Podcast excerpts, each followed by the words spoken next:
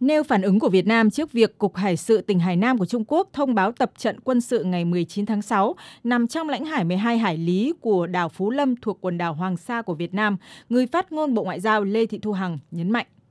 Việc Trung Quốc tiến hành tập trận ở khu vực quần đảo Hoàng Sa xâm phạm nghiêm trọng chủ quyền của Việt Nam đối với quần đảo này, đi ngược lại tinh thần tuyên bố ứng xử của các bên ở Biển Đông DOC,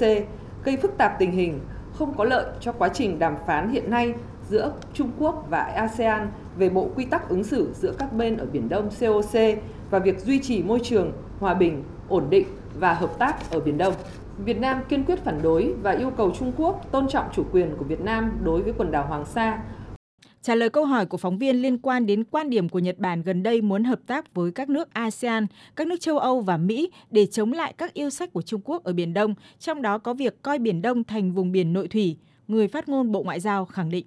Lập trường của Việt Nam thì đã được thể hiện rõ ràng và đầy đủ trong công hàm số 22 ngày 30 tháng 3 năm 2020 lưu hành tại Liên Hợp Quốc. Theo đó thì Việt Nam khẳng định chủ quyền đối với hai quần đảo Hoàng Sa và Trường Sa phù hợp với luật pháp quốc tế cũng như chủ quyền, quyền chủ quyền và quyền tài phán quốc gia của Việt Nam đối với các vùng biển được xác định phù hợp với Công ước của Liên Hợp Quốc về luật biển 1982.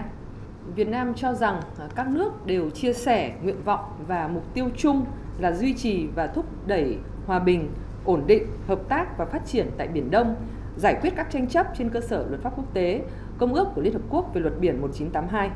Việt Nam luôn đóng góp tích cực và có trách nhiệm vào quá trình